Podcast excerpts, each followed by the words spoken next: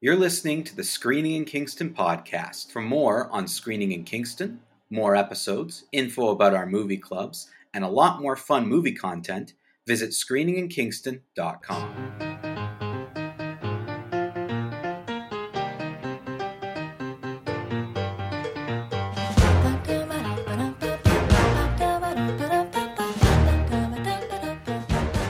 And finally, we have a new episode of Screening in Kingston after a week and a half of wildness. Um, thank you, everybody, for being patient. We intended to have this episode go on last week, but we had some technical issues. So this is the episode you would have got last week, and then we'll be uh, we'll be all caught up. Um, I, am of course Mike here as always. Um, I'm welcoming Andrew back to the show. So first of all, Andrew, welcome back. How are you doing? I'm doing good. Thanks for having me on. It's uh, an honor to. I hope I do her justice. Yes, Taylor leaves a, a, big gap on the show. Absolutely, you're right about that because uh, unfortunately, Ch- Taylor uh, couldn't make it this week. Um, she's got the week off, uh, just a little under the weather. Um, most people out there will understand. Well, she's pregnant and she needs her time, and we're giving her her time. Um, Absolutely. So Absolutely. you you were willing to step in last week uh, Andrew, and you decided, hey, I'll just stick around uh, and do this week's episode so Taylor can have the time off. So I'm sure, uh, yeah, no one can replace Taylor. You're right about that, but we'll uh, we'll push forward and try to. I'll do to my best to make it an entertaining episode as much as possible. Yes, yes, absolutely. Um, and then, uh, yep, we should, and we're all hoping that Taylor will be back next week. Um, but uh, as people know, Taylor will be taking some time off throughout November and December at least. So we've got some pre-recorded episodes that will include Taylor. We're going to have some guests on that won't include Taylor. It'll be kind of a mishmash. So this is kind of how we kick all that off. Um, but it's a normal episode of Screening in Kingston. This isn't going to be a a specific. Usually when we bring a guest on, I guess we do like a topic or a specific genre that we're going to tackle or something that that is in the interests of the guest. But this is a normal episode. We've got fan questions to kick things off. I've got my review of Bros that I'm finally going to get to talk about after two weeks, Andrew, of not being able to talk about this movie. I finally get to say something about it. I'm um, surprised um, your Twitter hasn't been more active about it because you haven't been able to say anything yet. well, I guess I just don't like to give too much away of what I think because if people are listening to the show and also follow me or Screening Kingston on social media, I don't want to give them reason not to listen. by just saying, here's all my thoughts. So I like to save it for here. Um, so I'm going to review Bros, and uh, you and I are both going to talk about She Hulk. We briefly yes. brought up the series during uh, the big anniversary episode for Screening in Kingston, but the finale just happened this past week. So we thought, hey, well, might as well be topical and talk about that series yeah, it was uh, it was it was quite the series, uh, quite the roller coaster. So I'm excited to talk a little bit more about that.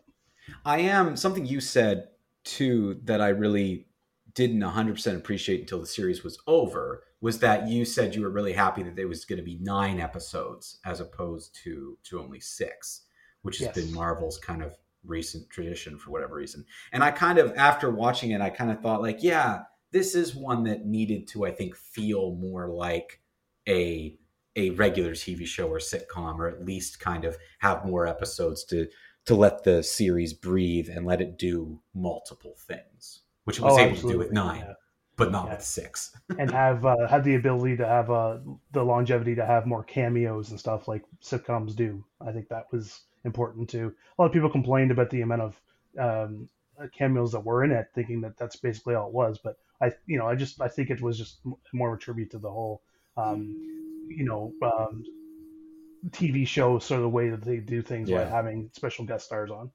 Yeah, and I think people will find anything they want to to complain about things. But one of the especially things, yeah, especially about Marvel. One of the things I learned about the way of thinking was when I listened to the commentary track of the first, uh, I think it was Avengers Infinity War like I think, but it was well, the one before Endgame, and the directors were talking about a couple cameos that were that were in there. Like, oh, you had you had the Spider-Man's friend on the bus, and you had like little things. It was like, well, they only said one line, and the director said, well, we need a character to do something here anyway. It might as well be someone you recognize. Like yeah, it's a way to bring the world together, make it feel like it is all one world. And if someone's got to do something anyway, why not be a cameo? And that's kind of what I was thinking during this show. She mm-hmm. has to have cases because she's a lawyer. So why not have them be people you recognize as opposed to just random people that they make up? Oh, 100%. 100%. Yeah, exactly. Um, so, yeah, that's what we're going to talk about today. Talk about She Hulk, uh, Bros, answer some fan questions, um, and then I'll quickly walk through some interesting movie trailers that have been going on. There's a couple that I've seen that kind of get me excited uh, about the, the fall movie season, especially as we're going to head into awards season. So, we're starting to get little trailers of those movies where you watch it and go, hmm, that's probably going to be up for an award. Like I don't know, Andrew, if you saw the trailer for Babylon yet. No, I, it, I haven't. Ju- it just started to go out there because I saw it before. Um, uh, I think it was Bros actually. I think that that one of the trailers was for Babylon, and it's it's by Damien Chazelle who did La La Land. Okay. Um, and Whiplash, and like so, he's he's obviously been nominated for Oscars before, and it's a movie that's about the kind of beginnings of Hollywood and the kind of crazy things that the people would get involved with. Oh, interesting. So Brad Pitt apparently plays some sort of producer who comes into Los Angeles and tries to make like actors less of a just oh side by thing that people do because like he describes it as oh actors they're just treated you know like animals. And then he's trying to make them celebrities. Like it's kind of like the, the push of that. And the movie okay. looks um crazy? Like just off the walls nuts. And all i'm thinking of is, is that the academy loves loves movies about themselves. Oh. Um, and they clearly love Damien Chazelle, but he's just going all out. Like there's jazz in this uh, trailer and there's there's singing and dancing and like severe drug use and fighting and people are in trouble. Like I don't, it doesn't really tell you much about the plot, but what I can gather is that Brad Pitt is a producer who's kind of setting up the early Hollywood. Margot Robbie's in it um, and plays, uh, you know, an actress clearly who's starting to kind of get stardom and gets into some sort of trouble. Like you can tell there's some sort of mob connection right. and that she okay. gets into some sort of issue. So it looks like a wild ride, but it definitely feels like an Oscar bait movie. yeah, no, it definitely sounds like uh, something that's uh, up their alley. Um, I'll definitely have to check that out when we're uh, when we're done here. Yeah, check out the Babylon trailer. That one's really interesting. Um, the other trailer that uh, we can get into some trailer stuff now that I wanted to talk to you about because I'm pretty sure you saw it was the for Wakanda Forever, the latest trailer for the next Black Panther movie. So that looks really interesting because the trailer is one of the like saddest, most depressing things I've ever seen.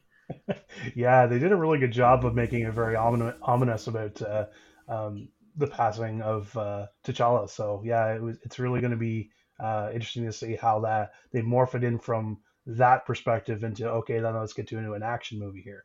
Um, yeah, I, I have no idea still what they're going to say, like how how in universe they're going to say that he passed away. Like as people know, and just to remind people, Chadwick Boseman, who played T'Challa slash Black Panther, he passed away, um, and now this movie's happening and they've kind of had to rewrite things and make it so he's obviously like I don't even think he, they started filming with him.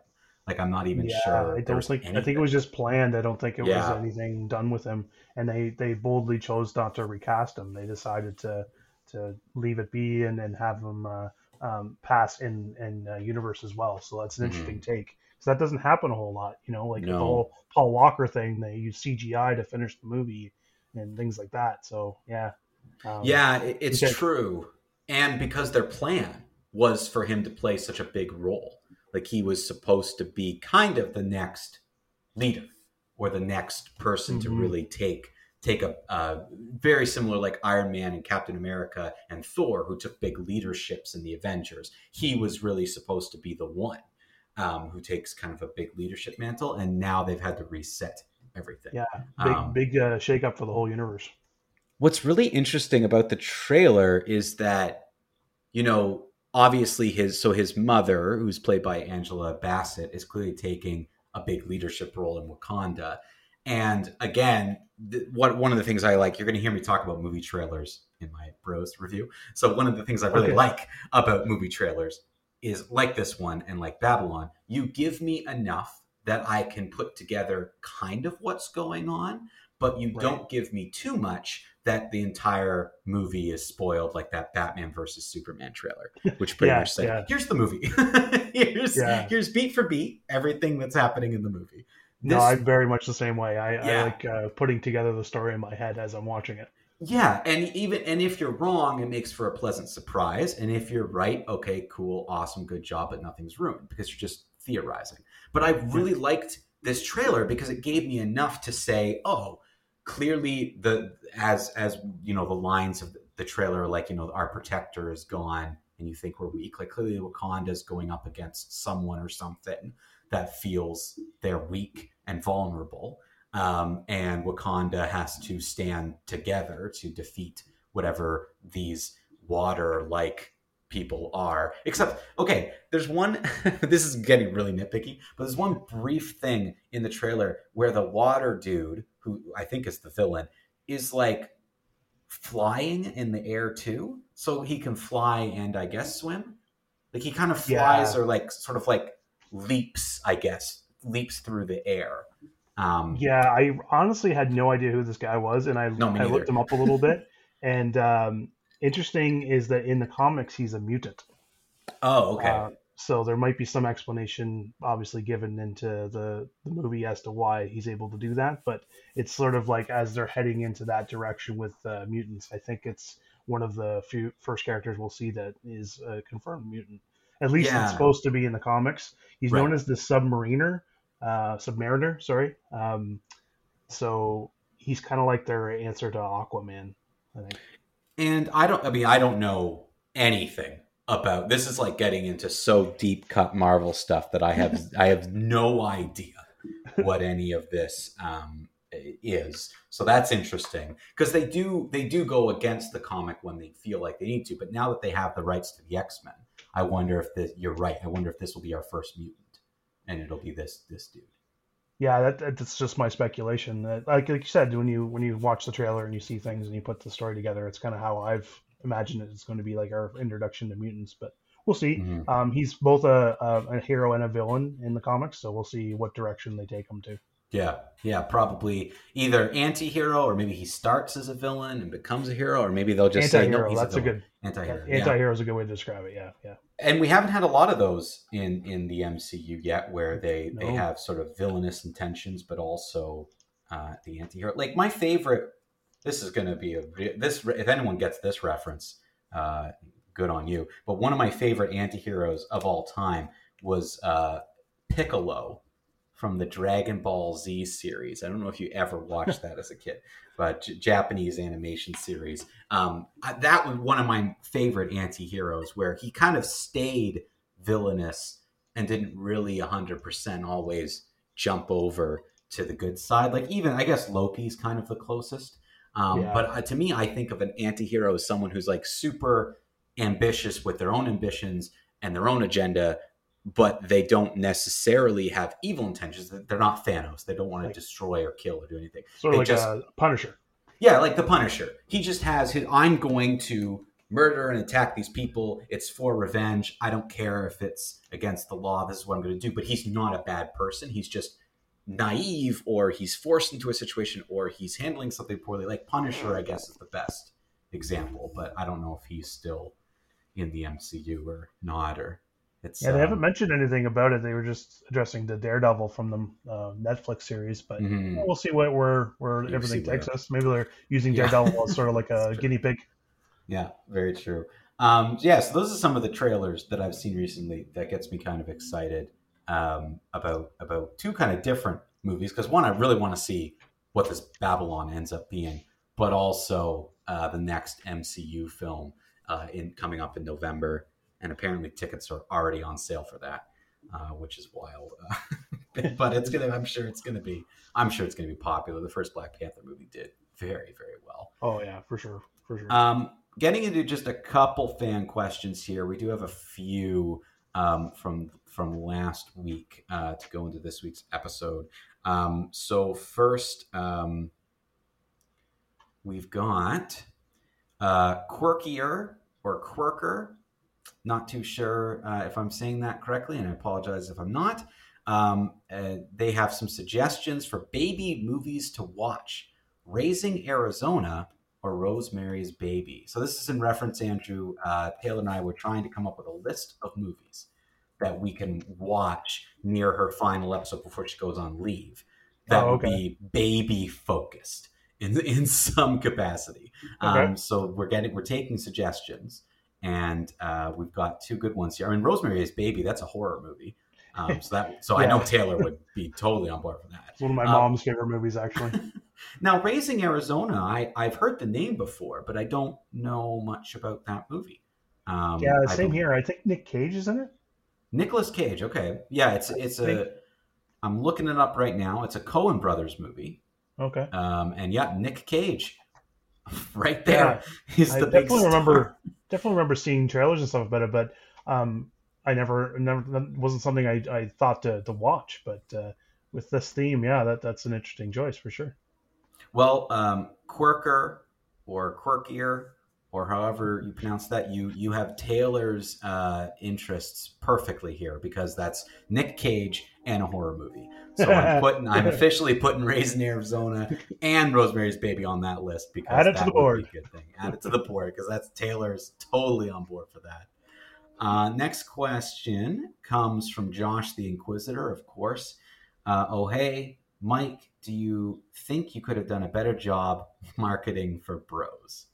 Okay, Josh. I think Josh is hoping I'll go on a rant here. Yeah, I think he's setting you up again. Listen, I am not uh, as experienced or trained as the people who market for Universal Studios or any of the big, you know, uh, Warner Brothers or what have you. Like, I'm not. I think Universal Pictures was the like production production company behind it, and and this was a Judd Apatow movie. Andrew. I don't know if you knew that. This is an no, Apatow. actually, I didn't know that. Yeah, an Apatow production. So they they know how to market their stuff. They are they are marketing people. So I'm not going to say I personally have more knowledge than any of them. The only thing I will say is I think there were major mistakes made in the marketing of Bros that contributed to its low box office return, especially in that first week. I'm not saying it's 100% what it was. I just think it's a contributing factor. Um, yeah, it might not, and, and I it might not be as big of a contributing factor as the things we know are out there in our society. I am sure there is uh, homophobia in certain parts of the United States that contributed to people not going to see this movie. I 100% believe that. I know there are certain countries in the world where this movie will not play. I know that as well. Mm-hmm. I also yeah. think that marketing contributes too because either the, the, you're you're a marketer, Andrew, so you'll appreciate the the kind of feeling I have on this. Every time I yeah. hear all this negativity about the way Bros is being received and the blame being 100% put on people who are straight, who are not going to see it, who are not comfortable watching it for whatever reason, I keep thinking, but no one's talking about the bad marketing, which I'm going to get into a little bit today. But no one's talking about that. And it was so egregiously bad that I just feel how could you not, as a production group, also be like, you know what, we didn't really give this movie a fair go. And I'm not talking about the amount of marketing that was done. I saw trailers for this everywhere 30 seconds TV spots, one yeah, minute, yeah. one minute and a half long trailers. What I'm saying is that the volume was fine, but the content was not. The, mm. the trailers devalued the quality of the movie. I went into this movie with the expectation that it was going to be terrible mm, because of the trailers.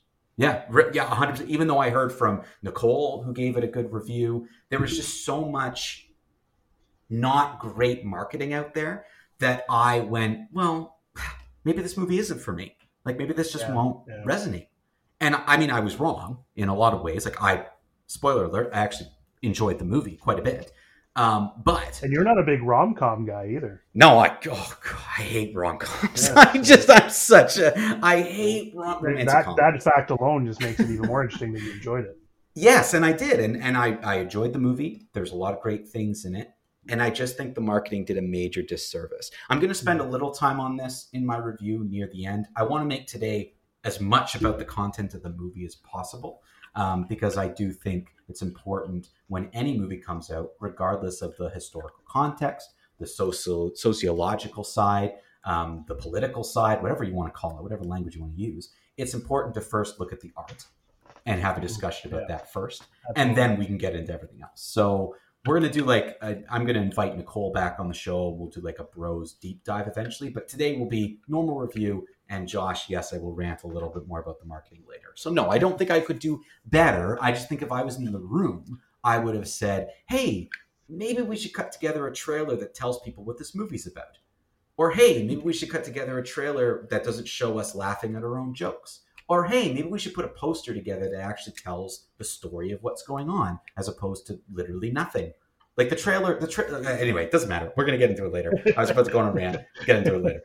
you almost took the bait. Almost I almost took the bait. bait. No, I almost took it. One more question here. Uh, this comes from Justine, and this will be good to lead into my bros review a bit um, because Justine wants to know, in terms of bros, um, one of the things I really enjoyed about the movie was the variety of different characters that we got to meet. I thought that the acting was quite good in all the supportive roles in the show, in the movie, and I'm wondering if you had a favorite supporting character that was not one of the leads. I often find in romantic comedies that we spend more time on the leads, comma as we should, but I was I was really fascinated by the fact that Bros showed us a lot of unique different characters, and I thought they did a good job of building the subplots in the movie. Um, okay, thank you, Justine, for that uh, question. Yes, I I also noticed a similar thing. Like I thought they did a good job of even if a character or a sub side character had like one scene, they were very impactful, um, which is something that I personally think Judd Apatow movies do very very well. Is yeah, they bring sure, in sure. those one off characters and you remember them. In the trailers that I saw, I thought the best parts were with uh, like that group at the table when they're pitching ideas. I mm-hmm. thought that's what I laughed the most was at those scenes when they were those random yes. characters that I knew weren't going to be the focal point of the story, but were there and were contributing. And I, I laughed the hardest at those two parts. Yes, I think that those were some of the best scenes in the movie. Was the riffing around the table as they're yeah. pitching ideas, which I, we'll definitely get into. But yeah, I I agree um, I'm a big fan of Jim Rash, who uh, d- plays a character in yes. this. And Jim Rash from Community, of course, Community, yep, the dean. Yep. Um, so it's hard to not, I think, be drawn towards the actors or performers that you enjoy, no matter what. But one of the newcomers, for me at least, that I really liked was I I can't for the life of me remember the character's name, but I think it was something generic. But his friend, who he has, he has a scene with at, at, a club, and he has a scene a couple times later. His friend is, um, and from the trailers, Andrew, it's the guy who who points at the at the like uh, buffed old person and is like, oh, it's like they put steroids into Dumbledore. Oh, um, oh yeah, it's yeah, that yeah. guy. He plays some sort of tech guy? Like he's he he runs a tech company? Because he, okay. he keeps talking about releasing new apps. Like they were talking a lot about Grindr obviously because right, right, this right. you know this movie centers around a lot of that. But it also was he kept going on and on about like releasing new apps and developing them. So he's some sort of app developer. He has three or four scenes where he comes in and says one line and it's like it makes you laugh so much you miss the next thing that was being said. So whatever that guy's character is, he's kind of a, a bald dude, um, middle middle aged bald guy. He was, I think, my favorite because he just kept coming in and saying something that just the comedic timing was so perfect. Um, so I think that was my favorite of the of the sub characters. Um, this can bring me right into I think my review of Bros. We can might as well go right into it. All right. Um, so Bros, um, I'm going to go through like very very brief summary of the plot without too much spoilers, but I'm going to tell you right now if you're worried about being spoiled by the end of the, this movie, like it's pretty much a generic romantic comedy. I don't think I could spoil it for you. Uh, even if I tried. So I'm not going to get into like specific details about what happened, but I am going to go into a little bit more describing the plot because those are some of the comments and, and thoughts that I have on the movie revolve around that. Um, so Bros is about Billy Eichner's character, who I'm pretty sure his name is Bobby. So he went from Billy to Bobby, um, which yeah. is funny. He pretty much plays kind of a version of himself, but instead of being, you know, a, a YouTuber who's an actor, who's a writer, he is a podcaster who gets put in charge of the first ever LGBTQ plus like history museum that they're putting that this community is like putting in New York, like they're oh, okay. building it, and they're going to launch. They're going to launch it with different exhibits to talk about like the history in America of where per- predominant people who you might not know where LGBTQ had some sort of mark on society in some capacity. So okay, cool. all those pitch meetings that you see in the trailer is the committee who's trying to decide what to put in this museum, which okay. is where a lot of the comedy comes. Because one of the running jokes, which I'm going to spoil a little bit, is really funny. Is is Billy Eichner's character again? I think it's Bobby, but we're just going to call him Billy Eichner. He um, keeps pitching Abraham Lincoln.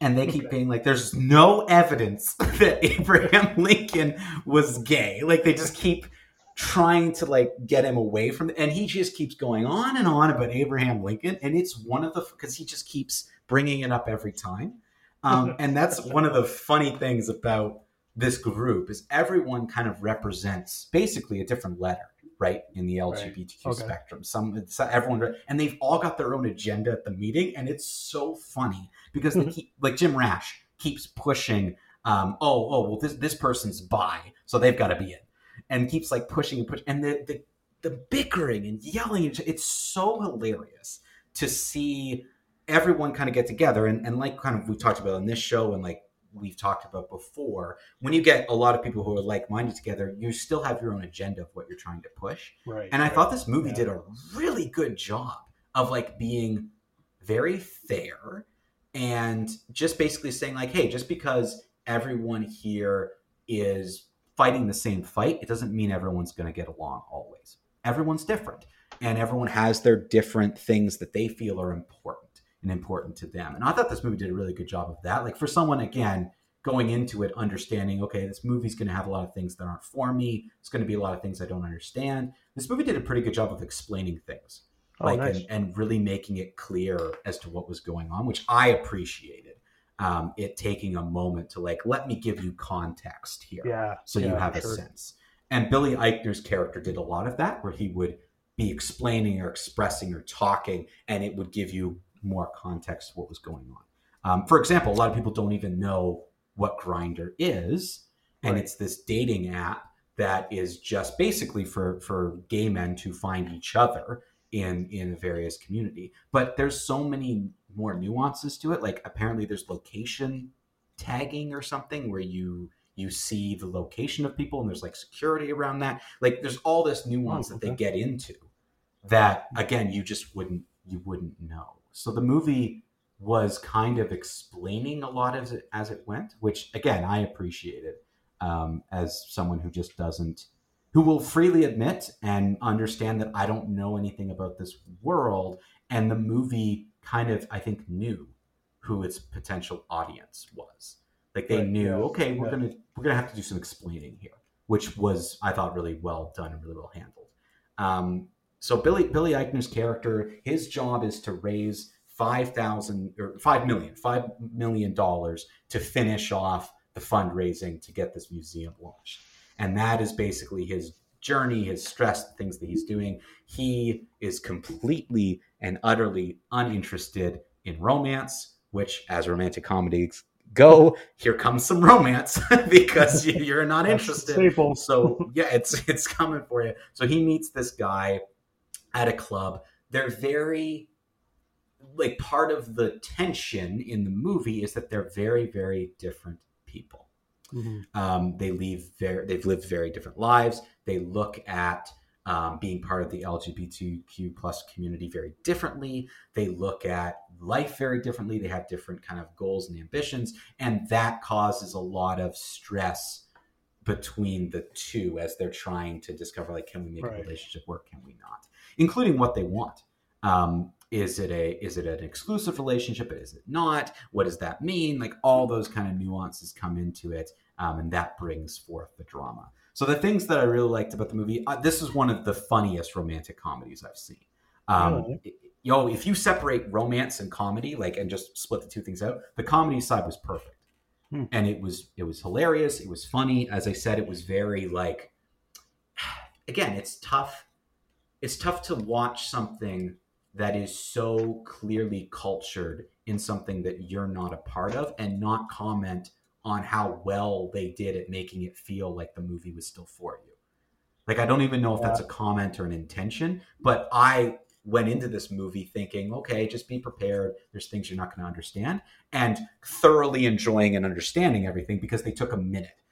they Yeah. took a breath to be like, oh, and by the way, this is like why this is the way it is. And a lot of that came from the, Billy's Eichner's character and the the guy Luke McFarlane's character. I cannot. The names are all generic, so I don't really know. Um, their clashes were sort of explaining some of that, and I that was the parts of the movie that I thought were were the best. The comedy side was excellent, very funny, very well written. The side characters were all very very good. The acting was strong across the board for all of them. Um, those were all the things that I liked about the movie. Here's some criticisms that I, that I didn't like. Here's the things I didn't like. The romantic side of the movie was as generic as you could get. Like yeah, that was I was actually just going to ask that before you Yeah. jumped onto the negatives. well, that's the thing. Like if you again, if you split it out, comedy side perfect, romance side generic and boring. Mm. Like, again, I don't like romantic comedies, so I think part of that is like you get bored with the things that you don't enjoy. So I think I can understand from that standpoint of like, well, I'm, I'm not really into romantic comedies anyway, so I'm probably just bored because of that. But that to me, that's also a knock against the movie. Like you didn't really do anything original. They Yeah. like they really didn't. The romantic side of this movie is as generic as you could really get. You could really tell where the Um, focus was, eh? Like it was f- focusing on the comedy side versus the, you know, the, the link between the two characters. Well, and I think so. And I think that at the beginning of the romance, there was a few little moments that were surprising and shocking, but they never really made those things seem more important than they were, if that makes sense. Like it's hard without Well, spoiling missed it, opportunities. a missed opportunity to really be like, oh, but doesn't that cause more tension than never really speaking mm-hmm. about it again or kind of really adjusting it again? Like the thing I have a problem with romantic comedies is two characters will get together and then later will will say they can't be together for all the things they've already been struggling with. And i'm always left with yeah but all this could be solved by having a 15 to 20 minute conversation. Like these aren't real problems right? This isn't this isn't something major happens that you can look at and say this is the thing that broke them up. It's it's more of a series of oh you two are probably maybe not actually right for each other and it's too real like I, it's a movie. I want there to be some something that makes it just seem like well if i wanted if i wanted you know normal romantic comedy stuff i would just live my life. Like there's Yeah. no there's no added thing that makes me go oh wow this is like unique and different and i'm so glad i'm watching this. It was just like oh this is generic. So that was mm. one thing i didn't particularly like about it. Whereas i and again probably because i'm not into romantic comedies so if you're a romantic comedy fan you're going to be in it the second glaring thing that I didn't like was the character um, of I'm looking up the names just to get them. Um, the character of Aaron, who is the love interest for Billy Eichner's character, played by Luke McFarlane. This individual cannot act. He just he can't he can't do it. Um, I don't know his background. I don't know anything about him. All throughout this movie, they made fun of and kept coming back to the point and making fun of Hallmark movies. You know, like the you know how Hallmark has their own like channel Yeah, yeah, yeah. of and production company, and they basically make these dumb hour and a half long movies, but some people like really really love them. They keep making fun Yep. of those throughout. My this. wife likes them. Yep. Yeah, see, there you go, right? And that's I think they know their market. they know who Sure their market is, and they just make these movies. First of all, he belonged in one of those movies, and second of all, every time he was on screen, the movie reverted and downgraded to a Hallmark movie. He just Mm. had no emotional range whatsoever. He had about the same amount of personality as a cardboard cutout. Um, you could have had Billy Eichner next to like a cardboard cutout of, you know, how you go to the gym and you got like the beefy like cardboard cutout. to be like, yeah, you could. If he was next to a gym sign this whole movie, it would have been about the same.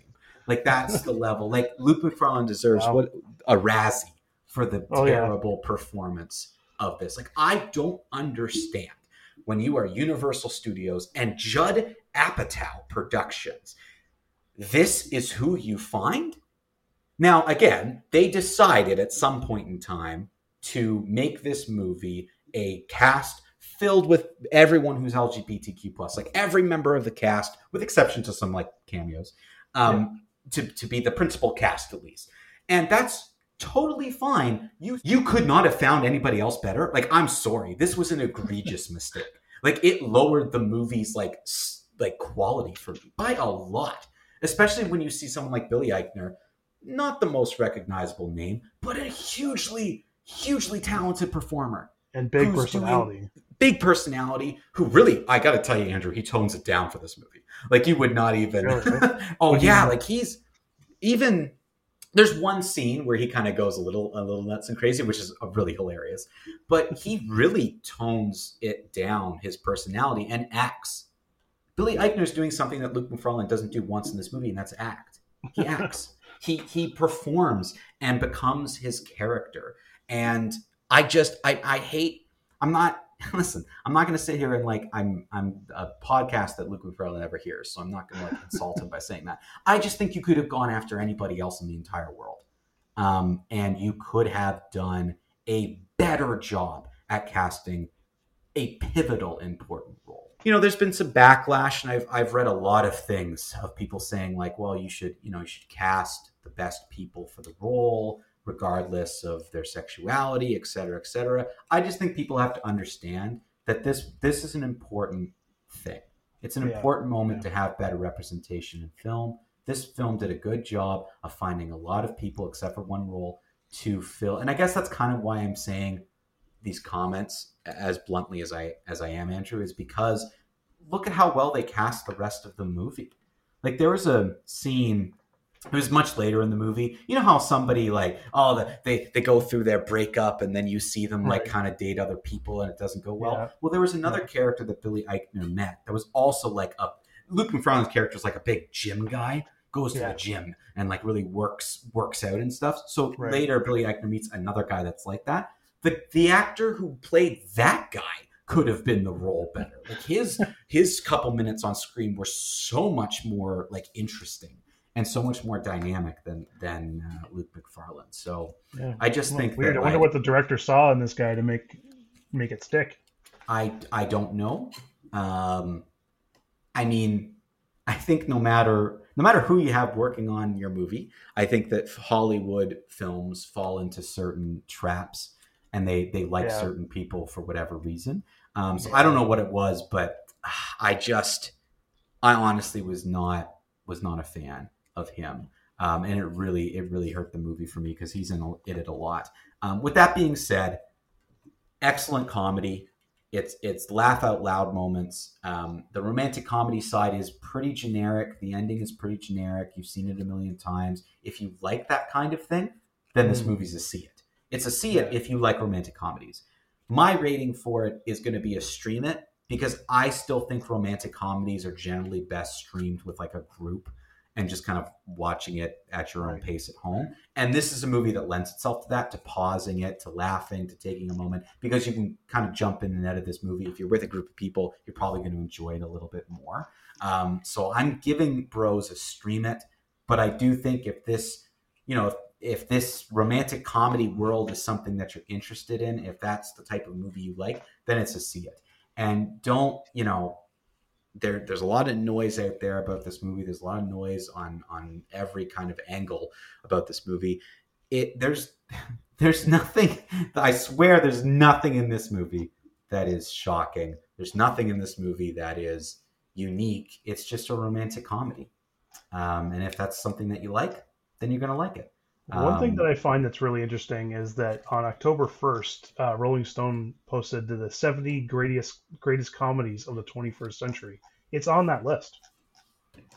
It's number 68, uh, 67. Sorry, so it beat it three other movies in the last 20 years for yeah. being uh, the best comedy. So that says something right there, um, as it was very early on in, in the release of the movie, um, maybe even before all this backlash came out. But so that that says something right there that you know it's better than Scott Pilgrim versus the World, the Meyerowitz stories. That was the Netflix series.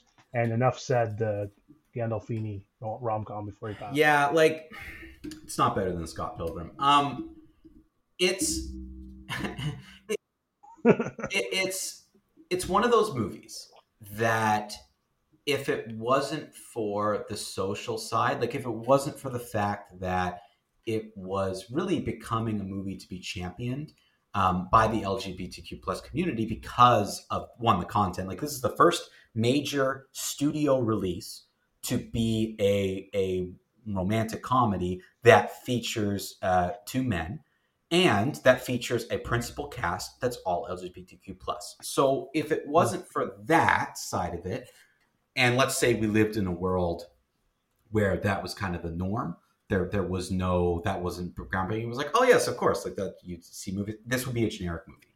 Um, if you hmm. replace these characters with any any individuals um, of any sexuality, um, of any gender, of anything, it would still be pretty much the same generic movie. Um, I don't. I think that those who are championing it might be overselling a little bit. I think hmm. those who are bashing it unnecessarily are homophobic and should be kicked off the internet forever. Um, but we don't live in a world where that happens, so unfortunately, there's nothing to do. I just think there's more. There's more to this movie's lack of success than one thing. I don't think it's just the, the me ranting about its marketing. I don't think it's just homophobia. I don't think it's just the movie being oversold a bit. I think it's it's a combination of all of them um, yeah. which isn't great because the movie is not still not to this date making money. I thought maybe this might become one of those like cult hit movies that right. um, basically you know doesn't do very well at the box office but stays for a long time. As of yeah. today, I think it's only made about eleven million dollars oh, in wow. the U.S. and Canada, um, which are the only countries it's currently playing in, and its budget was estimated at 22 million and that doesn't include marketing costs so when you look at a budget like when IMDb puts a budget together, $22 million is how much it took to put on the movie, right. not how much it was to also market it. So you have to add the, the rule used to be you double it, which I think is a little rich. But let's just, yeah. for argument's sake, let's just say it's $40 million total and only making around 11 million so far. That's not good. Um, yeah. And I don't think that's what they wanted to see it. With that being said, the genre of romantic comedies also rarely does well at the box office. I think there's been only one smash hit in the past 12 years, and that was Crazy Rich. Yeah, movie date night's not really much of a thing anymore. It doesn't seem to be. A lot of people stream. Like a lot of romantic comedies do very, very well on streaming. Yeah. Um, mm-hmm. and and take. Makes it's just a shame. Like it is a shame that this is the world we live in, Andrew. Like that. That's kind of part of what I'm saying. Is like there are people who will not go to see this movie because of their closed mindedness and are going to miss out on a great comedy. Um, the romantic comedy side is what it is, but I understand that that's not my genre of movie. So maybe I'd feel differently if yeah, if I yeah. enjoy romantic comedies. Um, this movie to me was like a solid seven out of 10, six, seven out of 10, you know, pretty good worth watching with a group, has a lot of comedy to it. If you like Judd Apatow movies, it's the same comedy. So I don't, again, I don't know what people are afraid of. But I, right. yeah, I do definitely think that the movie's not groundbreaking in terms of the film. It's just groundbreaking in terms of what it's going to do as an impact. Same conversation I think I remember having about Crazy Rich Asians, except the difference okay, was I think yeah. that movie was better. Yeah, um, but it was very similar, where I'm like, I understand that this movie means more culturally and the impact is more. Um, it's just a shame that Bros couldn't do the same thing. Because if this movie was making money hand over fist, I think you'd see more studios be willing to take yeah. on additional projects. And the conversation that, would be you know, much different too. It would. The conversation would be who cares what a couple, you know people think who are commenting and i've seen these comments too i did some investigating i looked at boosted posts and i looked at comments on advertising for this movie and there's a lot of awful people out there Yeah. saying and doing awful things. Um, again my biggest criticism of this movie luke mcfarlane is a terrible actor. The romantic side is pretty generic and boring but the comedy is hilarious. So i mean it's it again i don't get it andrew. I could go on rants about how i don't understand how people would be like uncomfortable or people would be scared or people would be upset by this movie. Like it is it's a fun romantic time. It really didn't matter that it was it was two men. It was still a very relatable movie. Like i think Yeah, anybody yeah. can understand some of the things that they're going through because the movie does such a good job of not making it feel like oh you're an outsider. You wouldn't understand. Um, Right, which sometimes happens. Which sometimes Oh, happens with certain content Oh, um, sure. where you're Yeah. you're told you're never going to understand this, you're not going to get it, this isn't for you. I think this movie did a great job of proving, well, actually, it can be.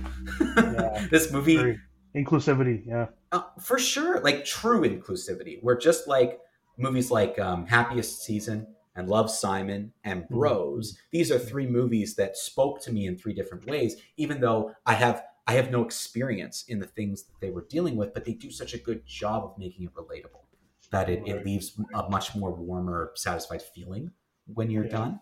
Um, so yeah, that those are kind of my my thoughts on the movie. I again, I I did enjoy it. I know I'm giving it a stream it. I just think this movie is more enjoyable at streaming, and I just don't think it's it's it breaks what it needed to for me to say go to the theater now. But Yeah. in Taylor's tradition, my secondary rating is a see it if you know you enjoy romantic comedies, because then this is the movie for you. It's got Like an Judd Apatow- asterisk on it. it's got yeah, a little asterisks. If you enjoy romantic comedies, definitely go check out Bros. It's it's worth seeing for that. Um, very briefly, before we talk about She-Hulk, um, I wanted to very very briefly just explain my comments about the marketing. I want to go into this a little bit more when I when I welcome Nicole back to the show because I, I want to. Bros is one of these movies that I would like to go into some spoiler talk in um, because I feel like you can't really talk about certain aspects of the movie, praise it or or be negative without like fully explaining the context of scenes. Um. But one of the things that I want to quickly touch on is I think that the people who marketed this movie should be ashamed. This was some of the worst marketing I've ever seen for a movie. It was one of like I. It took me about 20 minutes of searching to find the full two minute trailer of Bros. And even then, it was so bad that I thought, oh, I guess I'm not missing anything. Because I'd seen a lot of one minute, 30 second spots. Right, Everything they showed me was just terrible. Yeah. It didn't give any context for what the movie was about. It didn't Yeah. explain the journey of the movie. It didn't give you the tone of the movie. All it showed you was basically it, like it honestly made me feel like this is someone who's marketing something who's very insecure about it. Because all of it was like, look, listen, it's just, Mm. just like a romantic comedy. It's just a romantic comedy. Look at this funny, funny romance. Haha, you're gonna laugh. You're gonna laugh. Come see Oh. it. Come see it. Please, please, please come see it. And it just, I don't think that's a good way to market someone. Uh, sorry, something. So, Um, yeah, and the that's, the comparison I was going to use, and I said this to to a couple of people I was talking about uh, this to Andrew. I, I was saying like it's a, it's like if you're on a first date and you're like, please love me. You've got to love me. If you don't love me, you hate me. And it's just if you're if you're going to push like that, you're not going to to be successful. Like it's to to market to someone is the same way as being in a relationship with them, whether it's romance or not. Make someone feel good right. about their choices, about what they're doing, about coming to see the movie, about being excited about the movie. Like give them the and this movie brings the feels. Why wasn't there more heart in Mm. all of these trailers? And the poster, g- generic with like literally nothing. Like the poster, I don't know if you saw it, Andrew, was just basically uh, the sort of backsides of the two guys um, with holding each other's butts. Um, Oh. And it says a boy meets bro love story. okay, yeah, I'm looking up right now. Yeah. Okay. Yeah. Yeah. I'm sorry, that's not even like remotely reminiscent of the tone, the quality, the heart, the of the movie. Like it was this is the this is a cold, generic nothing poster. And these things matter. Like I know some people are going to say that they're like, who cares about the 30 second trailer spot? Who cares about um, about uh, you know a, a poster? Well, I'm going to tell you right now, if I didn't have screening in Kingston, I don't know if I would have seen this movie mm. because of the. I was very excited when I heard about the movie. When I heard the first thing, because it's Billy Eichner, I'm a big fan of his. But everything I've seen since the initial like interest in the movie has been so bad that I really think you probably made a lot of people go, eh, I'll see it when it comes. Like I'm, I'm kind of interested, but I'll see it when it comes out in streaming. And that has nothing to do with homophobia. That has 100% to do with your terrible, terrible marketing plan. Like, cut a trailer that has something in it, some sort yeah. of. All it was was laughing at your own jokes. And then some of the jokes were so out of context, they were so much funnier in the movie that I, they kind of spoiled the punchlines in in trailers, which I don't like when movies do that. Yeah, I um, that too. I just, I it, it made me so mad because here I am enjoying this movie, thinking I probably wouldn't have gone to see this because the marketing was not good, and I'm like. I just think people have to realize, and I'm talking about marketing people, have to realize that building things up and showing heart and showing the the like really u- unique rich characters that they tried to build. Like they did a good job of making two really interesting characters even though one was played by a brick wall. The character they made was still interesting. Right, so right. they could have given i think a little bit more of an effort in there and been yeah, a little bit less sure. needy. Yeah absolutely. so, those are kind of my thoughts. Um, but yeah, stay tuned for more on that, um, everybody. I'm going to invite Nicole back to the show hopefully in a couple of weeks, and uh, she's got some comments apparently on "Don't Worry, Darling." So we might do like a Bros "Don't Worry, Darling" revisit or something, which will be fun. And in that, I'm going to have more um, more to say about the movie beyond the film. Um, but I, I wanted to focus on kind of the art today um, and kind of give the movie a, a, the normal type of review that I normally would. Um, and then let's talk about the rich historic content that I think, I really do think when we look back, this movie will still be something for movie history. Um, I know it didn't go the way I think Billy Eichner wanted it to go, but I still think it's created, it's going to create more conversations, which at the end of the day is, is how you start to make change. Yeah. Moving on from Bros for now, in, in the few minutes we have left, uh, Andrew, um, let's talk She Hulk. Let's talk yeah. about that finale. So, give me kind of your general thoughts, first of all, on the finale, and then just kind of weave that into the rest of the series. What did you think about it? Yeah, the the finale was uh, was as I kind of mentioned, the the show itself was a roller coaster, but this was definitely the the loop de loop of the roller coaster. Um, it it went in a completely different direction than I think anybody was really expecting it to. Um, I watched it uh, on the day it came out, so I guess that would have been last Thursday, and I'm still not sure if I liked it. um, yeah, I've been reflecting on it um, because I knew we were going to talk about it today, so I've been reflecting on it, but I still don't know what my feelings are if it's a positive or negative feeling. Like I, I definitely enjoyed it. Um, I laughed quite a bit, uh, but when I'm you know, sitting there and thinking, okay, well, this is the last episode. This is the wrap up of the season. Am I satisfied as a viewer? And I don't know if I was. Mm-hmm. Um, yeah, which is unfortunate I, uh, because similar. yeah, because like it's unfortunate because it's similar to you. I was really, really enjoying the series uh, yeah. up to that point. And I'm not saying that I didn't enjoy the finale. I'm just not sure if it's the way it should have went um, to give it justice. Um, but yeah, overall the, the, the show went in a different direction as I've, we've mentioned a couple of times, and I mentioned before when I was on for the um, the anniversary special. Uh, the sitcom angle was very different and really cool, and uh, um, like I said earlier in the show here, that it uh, gave an opportunity to have a lot of cameos. So we saw a lot of cool ones, like obviously yeah. Uh, Bruce Banner and the Hulk. Yeah. Um, we saw Daredevil. Um, yeah. Which is not a spoiler because you put it in the poster. Yes, no. sorry, I should have said. Uh, I'll make sure it's in the description. We're spoiling it because we got to talk about the finale, and obviously I spoiled it with Daredevil uh, being there. But it was nice to see um, Charlie Cox playing Matt Murdock again. Oh yeah, for sure. Not just like a little teaser like in in, in No Way Home. Like it was it was nice to to be there. Um, yeah, so you know, I getting a little more into it. Like, I I don't think they gave the whole um, Marvel finale that it needed, like the action sequence, big fight. There really wasn't any of that. Um, you everybody sort of comes together at the end, like they're going to, and then it goes a completely different direction. She breaks the fourth wall completely by literally going to a different show in your menu on Disney Plus. That was pretty funny though. Like I really like I like the Kevin Feige robot. Yes, um, that was yes. pretty funny.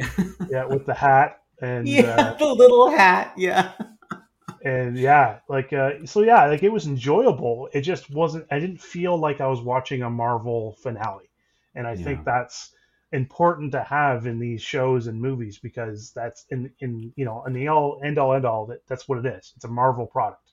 Um, but yeah, um, I really enjoyed it. The, as the a lot of Marvel shows and, and, and movies get, they had a lot of flack, negative press. Um, but I think it comes down to similar to uh, the Bros movie is just there's terrible people out there. They're sexist. Um, and I think a, a, lot of the Marvel fan base, unfortunately, is really misogynistic. And I don't understand why. Um, I thought it was a good product. I thought it was a good show, good character. Um, I thought uh, I can't pronounce the woman's name who who plays Jen Walters, but I thought she did an amazing job at uh, at performing uh, this character. And uh, yeah, I, I, look forward to seeing more of her in, in whatever the future holds for her. Yeah, I think we can agree that on screening in Kingston, we're just not going to have time anymore for the misogyny and the homophobia and yeah. people unnecessarily bashing things that may or may not deserve it. Like we we will bash things on this show when it comes to the art, but to to completely rule out this series because its lead is female is one of the most ridiculous things um, I've ever seen. And also, one hundred percent. This is not. This isn't new either. Like that's what I I mean, it's not new. It's both not new in two ways. One, I think people have always been like this, but the internet just gives us access. And two, female leads for superhero things have happened for a long time. I mean, yeah, not as long as it should have, but still, it's not. It's not new. So I don't get it either. I totally um, am with you on that. And I, honestly, your comments for She-Hulk, you and I are on the same page.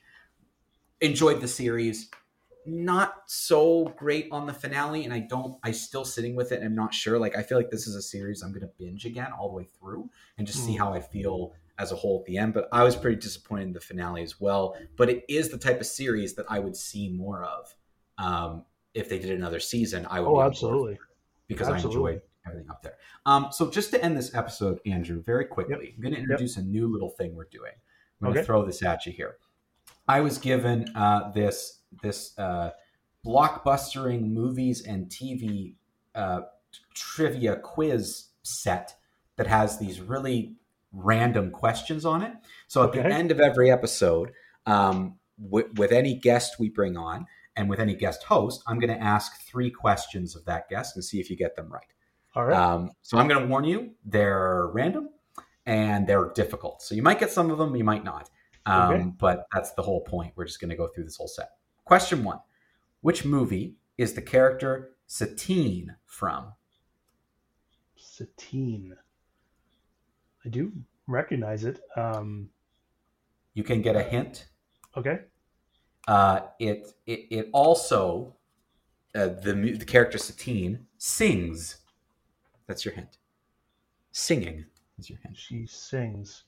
Um, Can you give you ten seconds? I I don't know. Sorry. Moulin Rouge. Ah, so definitely would not have guessed that. Mm. okay, next question. In The Empire Strikes Back, Obi Wan says that Luke, that Luke is their last hope. Who is Yoda referring to when he says, "No, there is another"? He's referring to Leia. Correct. I knew you'd get that one. Uh, last question. Uh, in Erin Brockovich, when Julia Roberts uh, is at a restaurant with her kids, the real Erin Brockovich cameos as what? The waitress. Correct. There you go. You got two out of three. That's pretty good. This is a really hard random movie set things that like the genres are all over the place. So yeah. I thought that'd be a fun way to end. That was great. You put me on the spot there. I was a little nervous yes. what was going to come no, on my way there. you, did, you got two out of three. You did great. Um, but there you go. That brings us to the end of, of the episode this week. Uh, thank you, first of all, Andrew, for for subbing in for Taylor. You were willing to do that last minute last week, um, and then you stuck around this week. So thank you for jumping in. Oh yeah, no worries. Happy to do it. Enjoyed my time um, on here always. And thank you to everyone uh, for listening. I hope you enjoyed our reviews today, She Hulk Bros, um, and all the trailers that we're kind of talking about. Uh, probably Taylor will be back next week, but if not, we'll bring on another guest um, and we'll continue to review new movies. So, as Taylor always says, go see some movies. Thank you for listening to the Screening in Kingston podcast, recorded at CFRC at Queen's University in Kingston, Ontario. Queen's University sits on the traditional lands of the Haudenosaunee and Anishinaabe peoples. We would like to thank the Faculty of Engineering and Applied Sciences and the CFRC Podcast Network.